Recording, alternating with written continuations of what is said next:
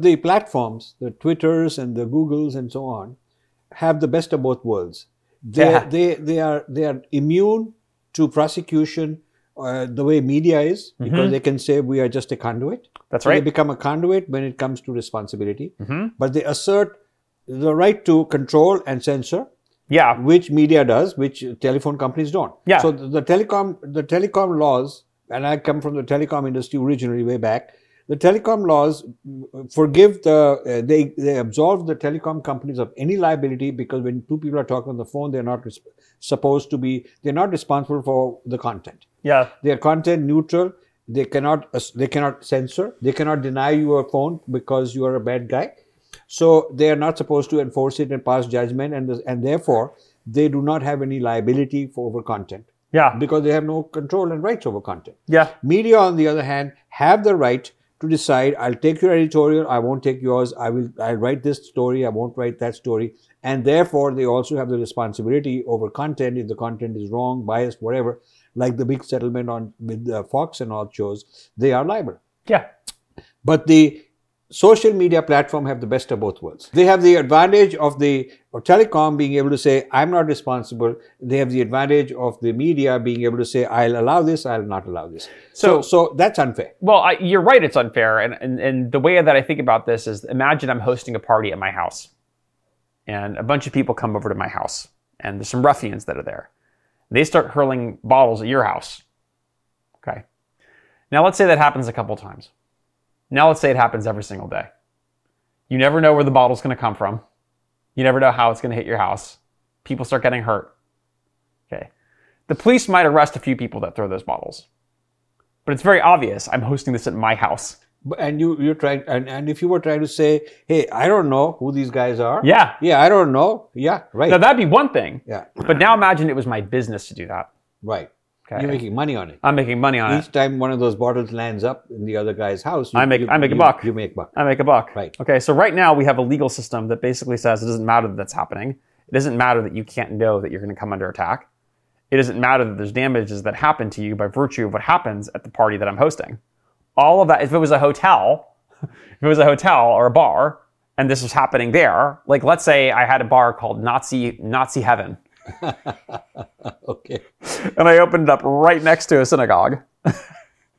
okay, right? There's like there, you know, you might say I'm not responsible for what happens there, but there's something called racketeering. Right. There's charge called You, racketeering. you, if you don't know, you're supposed to know. Yeah, exactly. 100%. So, so I think that like we obviously are getting the balance wrong in that, and part of the reason that's true is because our lawmakers don't don't know anything about this. You know, You know, when they when they bring uh, Zuckerberg and all these guys, the congressmen are asking stupid questions. so I mean, bad. you know, school kids It's would, would- laughable. Would, be It's school, really They're asking stupid questions like they do not understand any any so of this. so the way we think about this problem at the NCRI is very straightforward. Like you know, the description goes something like this.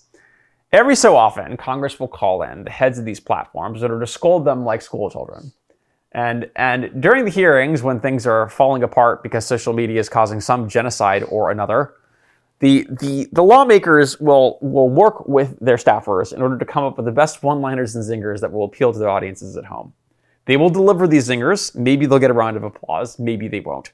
At the end of it, the CEOs of the tech companies will say, I know that this looks bad, but you have to understand it's far too complicated for you to possibly understand. We are technological geniuses and we're working on these solutions. Trust us. Yeah. The lawmakers nod their heads and, in quiet desperation, admit that that's true, that they really don't know that much about this stuff. And they hope that this time the tech CEOs really mean it. Right. Then the cycle repeats itself over and over and over again. The tech companies will occasionally hire a civil society organization or advertising campaign to make note of the important efforts they're now undertaking to be good citizens, while they essentially rob democracy of its civic virtue and profit off of it. The more that democracy is robbed of its civic traditions and trust, the more money they make because that means there's less people to restrain them. And the more polarized all of this gets, the easier it becomes for the platforms to do whatever they'd like Right. because there's nothing to stop them from doing So that. I raised all this in my AI book, Artificial Intelligence and the Future of Power, yeah. uh, which I started talking about five, six years ago and published it about two and a half years ago. Uh-huh. And and it's created a big stir in India in particular. Uh-huh. But I think the the will is not there to tackle all this. The knowledge isn't there either. Yeah, And no one thinks they can. That's the problem. The problem is is that when Well, first of all, if you get rid of the act, the Telecom Act, which exempts them from, absolves them of all liability for uh, criminal activities happening on their networks, I mean, that would be a good thing. Of course, there's still the burden of proof that these guys knowingly did it, but at least they will not be absorbed. yeah. Uh, the second thing is this business about getting rid of anonymity. Yeah, I think that's crucial. Okay. So if you start with that, I think it will be a huge thing. Of course, their stock prices will go down, but so be it because they, they won't have as many volumes. Maybe out of the 2 billion accounts that Facebook claims, maybe a, a few hundred million will be just gone. See, I'm less sanguine to the idea that they need to that that we need to have a blanket removal of anonymity. The reason I say this is because I feel as though that uh, my feeling is that that um, you know you can see how governments like China or Russia manage that these issues. If they knew who the people were who were dissenting against them here in the United States or elsewhere by virtue of what they say on social media, those people would face immediate retribution by virtue of the fact that we're trying to create transparency. So there are challenges with creating transparency that have to do with the the the the key the use of, of technology by digital authoritarian regimes that are extremely pronounced in the use of uh, to avoid anonymity for completely different reasons. Right? So But on the, anonymity hand, on the other hand, China uses anonymity by by creating millions of bots. Absolutely. Well, because uh, definitely you want to have it both ways. right? definitely you want to have it. Well, that, this is, so that's the dream. The dream is the all-seeing eye and the cloak of invisibility. Right. That's the dream. That's the that's that's the the dream of being God. No one can see me, but I can see everything. Right. Right? And I can do everything and have no responsibility. Yeah. So that so I think that that that the key for a civic platform is that that first of all, we have to admit the fact that this is happening is really not their fault. It's really our fault.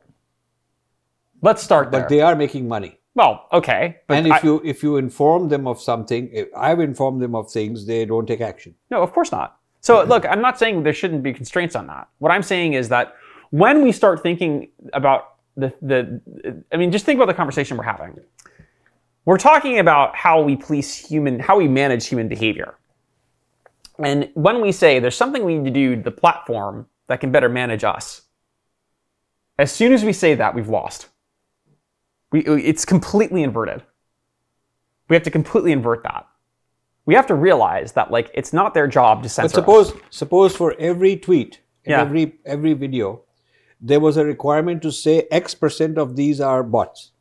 yeah. Uh, okay, no, that's fair. Okay. That's Suppose fair. suppose there's so many likes and or so that many there's some, or there's some organization that could do that, right? Yeah. So, Uh, if if if but then who do you trust? Who do you trust to say that? for, first of all, is it technologically possible to find out it's a bot?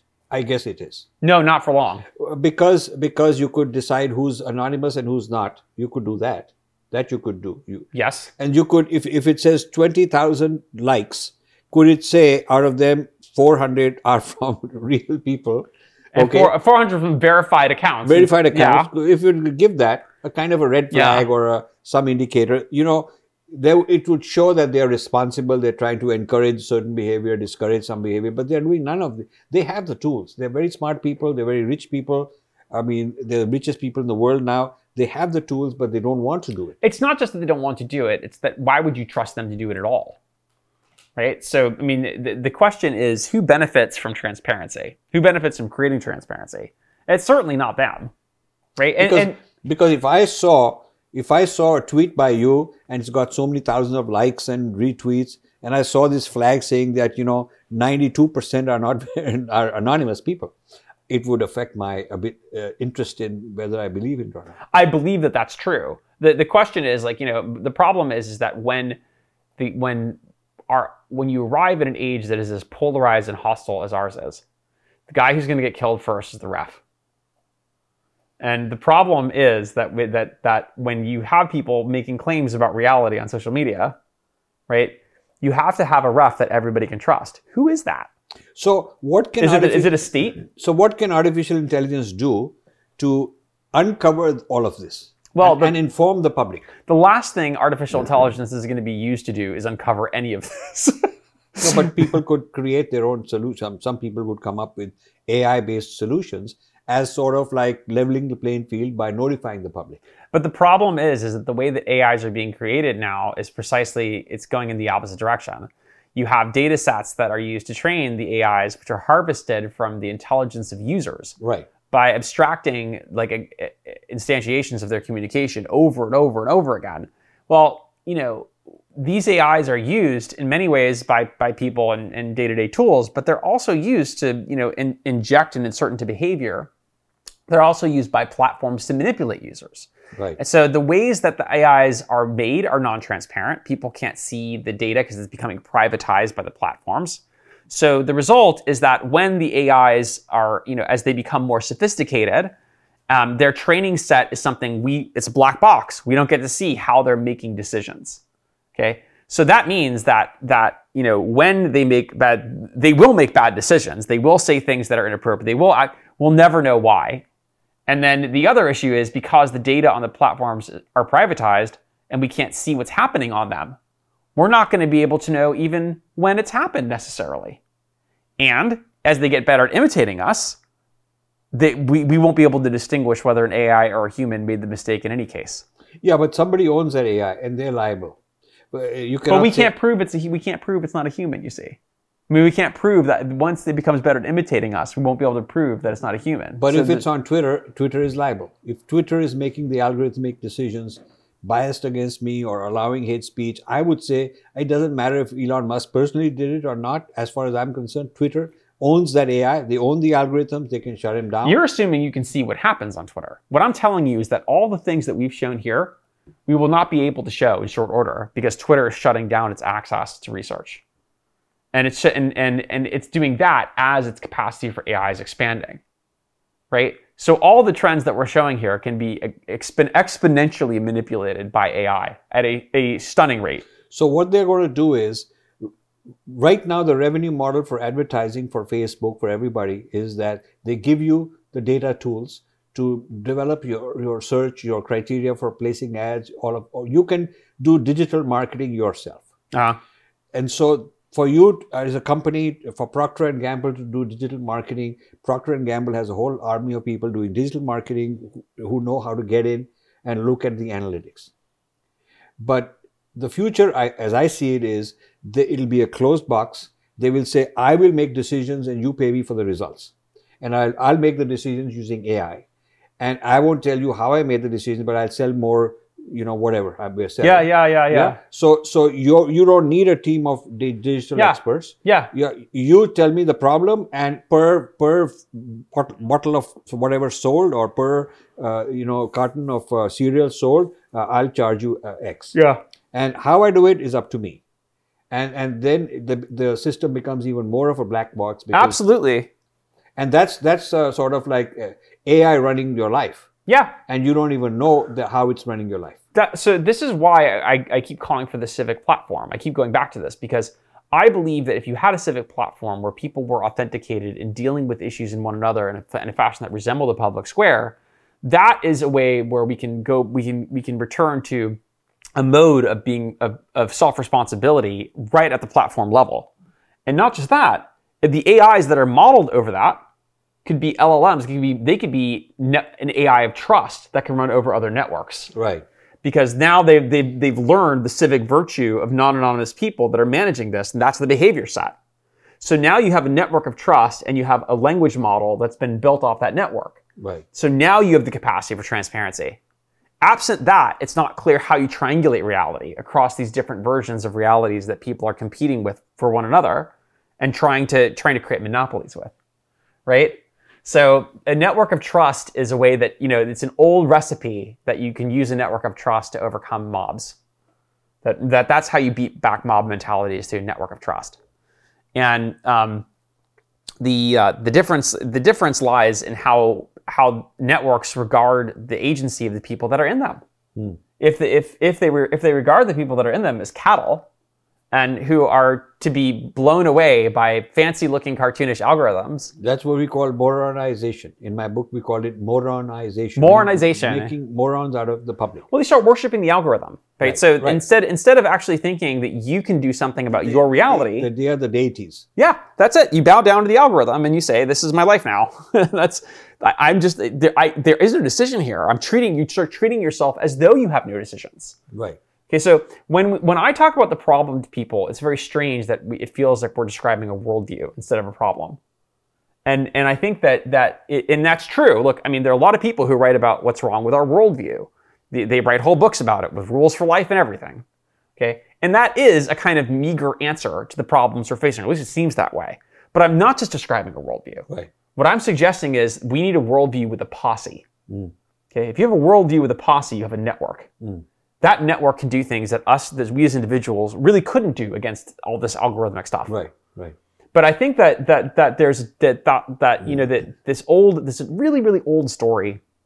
It's a really old story about how people escape the slavery of dead ends within the civilizations that worship algorithms.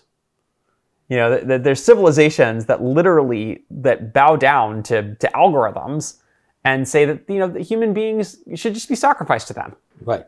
You know, and like the Incas or the, lots of them. So that this is no different. It's really no different than that. And and and what people fail to realize is that they're making that choice. They're when they're signing up for these terms of services, we are signing we are taking it on ourselves to sign up for those terms. We're the ones doing it. How do we change unless we unless we change right there? Right. That's where the change happens. Yeah, and the, and most I don't think even 0.1 percent of the people read when it says I accept and all that stuff when you sign up for Facebook or something. Yeah. and what the terms are. They, they've taken away all your rights. They've taken away all your data. They've taken away all your right to complain and your transparency and all that. None, none of that. I mean, You've signed up pages and eh, many pages long worth of legalese Yeah. without reading it. I don't think anybody reads. And if we continued, and I think if we continue down this path, we're going to reach a place where you're going to see news and you're not going to know what to believe. Yeah. I mean, as it is, we're, we're practically there. Right. You're not going to know what to believe. You're not going to know who's talking to you. And so we're, we'll, the erosion of trust in the medium will make the use of the medium for communication completely useless again. We're getting back to the 70s, Right. right? We're getting back to a place where people aren't going to trust something unless it's a human being. And once robots get good enough, I don't think we're going to trust that either. right. so the need for authentication and and and you know and it, it raises this really important question right so you know the, the, the question it raises is so interesting because it used to be this kind of luxury to think about what we mean when we say i want to be authentic. Right. it turns out it's now an existential crisis. Right. where now the question of what is authentic and what is inauthentic is now the question right? It's, it's the fundamental question. If what if i have no authenticity then i should just bow down to these algorithms. Whatever. Who cares right? It turns out that's not going to work so now we need now we're faced because it's not going to work we're faced with what i'm calling an authenticity crisis. Hmm. We have a crisis of authenticity that where we, we where the boundaries the, the it's a bounded question. Hmm. There's right wrong answers to who and what we are and who and what we can be. Right? And and and when we look for the the guidance of those answers from memes well good luck with that. Yeah. you know we we and and i think really what's funny is the problem with with the memes is that just like like juveniles who are seeking high octane immediate stimulus to dissociate right? It's like what's happening right now? That's what matters. It's happening right now? Let's go party. Let's go do some something crazy. Let's Yeah. what's happening right now? Our wisdom traditions average out over long periods of time the behaviors that map to identities in really stable ways. Our llms aren't training on that. Right. The signal about how we communicate with each other and who we are is not a training set for the for the for the for the algorithms that manipulate us. And when we think about the respectful ways in which the tradition develops our sense of self, hmm. doesn't doesn't hold it hostage. There's more of you for learning the system. Hmm. There's more and more of there's a, there's a capacity for infinite psychological growth that is profoundly respectful, Right. right? That's the training set we need. Excellent. And there's food for thought for many more discussions on that. Yeah. So I think I th- what we we've had a very fascinating four part series, and a lot more conversation on where do we go from all this? Yeah. What do we do with all this? I mean, the social media, we've problematized it, but what do we do? Can we reinvent social media Yeah. in a different way? So thank you very much. That's a great pleasure. And, and, and, and we have to figure out ways we can all collaborate, people on the right, or people, people who are like-minded in this area. I think it's wonderful. Ethics. I'm involved in AI ethics, very seriously interested in AI and faith related ethics. Yes. Well, I mean, obviously, what's fascinating about this conversation is that we both see that I think as the as the crux of what's going to be able to solve this crisis. Yeah. I think we, but it's, it's interesting. It's very few people that that see that connectivity. Right. it's, it's really wonderful to encounter someone else who sees that same nexus. Yes. Thank you very much. That was a great We've- pleasure. We've, had a we've had a good conversation, and we'll be back.